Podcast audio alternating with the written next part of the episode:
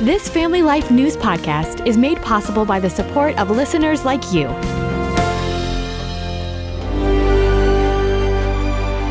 Welcome back to another edition of Hometown Heroes on Family Life. I'm Mark Webster, and this week's guest is Bill Matteson, founder of Chautauqua County's COPE Foundation 19. COPE stands for Children of Opioid Parents and Empowerment and is dedicated to helping children who've lost parents to the opioid crisis, including Matteson's adult son, Justin, a father of three. Five years and a month ago, my son was 29 years old and he had an overdose of heroin with fentanyl. Fentanyl was beginning to be the big crave for drug addicts and the big death to the drug addicts. And my son was one of those. He was a recreational drug abuser, not one that looked or acted like a drug addict. He held three jobs, had his own apartment, very pleasant, but depression put him over the edge. So when he died, I didn't know how to handle it. It devastated my life to where everything stopped or went on hold. My pastor at um, Harvest Chapel in Fredonia, he said, You're going to find something good to come of this. Well, at that time, I wanted to strangle him for those words. But as time went on, I reflected on Jesus, and it was in time, and there was a story behind everything, and there was a purpose. So months later, I reflected on Pastor Jim's comment, and I decided to create COPE Foundation 19 and it's been a large success in many ways to children high school age and down we only work with that age group because usually it's always focused on the drug addict, the adults, and older teens.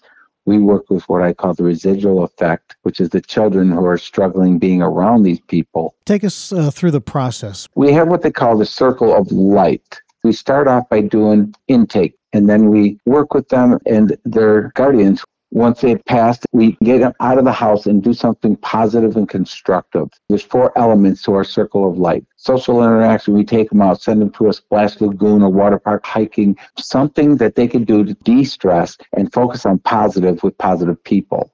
After that, the client and the guardian verbally commit to a minimum of one year of services with us and a minimum of 12 counseling services. We take them to a licensed counseling service out of Jamestown, New York, Christian Counseling Association, CCA, licensed to work with trauma based children and teens. As that process goes, counselors are allowed to share with us certain bits of information, which brings us to the third part, which is physical healing.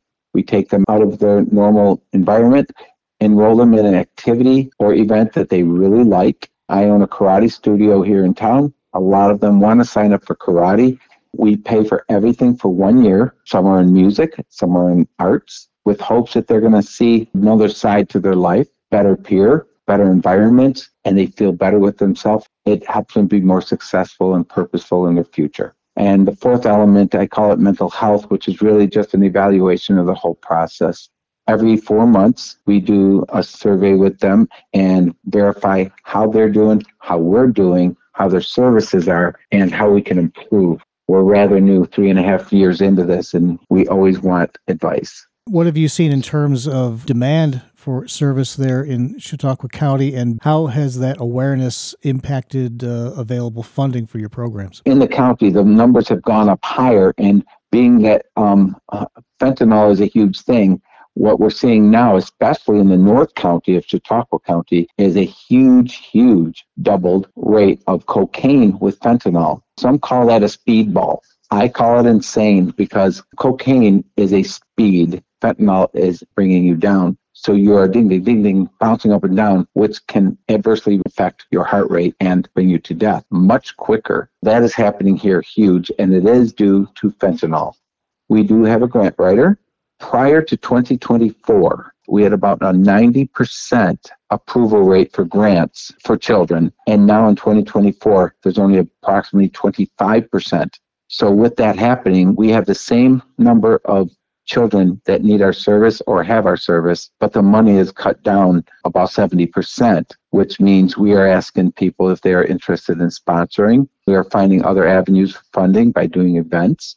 With us, it's an average of $2,800 per client to put them through all of these services, and we're not going to stop. Yes, it's hard to get the funds now, but there's always a way. God will provide, and I stick to that. I never would have thought we'd be where we are and serving as many people and getting people interested in partnering with us. I'm just blown away and grateful. That's Bill Matteson, founder of Chautauqua County's COPE Foundation 19, dedicated to helping children who've lost parents to the opioid crisis. Their website is copefoundation19.com. Please join us again next week as we search for your home, your town, your hero. It's Hometown Heroes on Family Life. Thank you for listening to this Family Life News podcast. If you've been encouraged by what you've heard, please share it with others and click the subscribe button to automatically receive future episodes. Family Life is a listener supported ministry. Podcasts like this are made possible by your financial partnership. Find out more at familylife.org.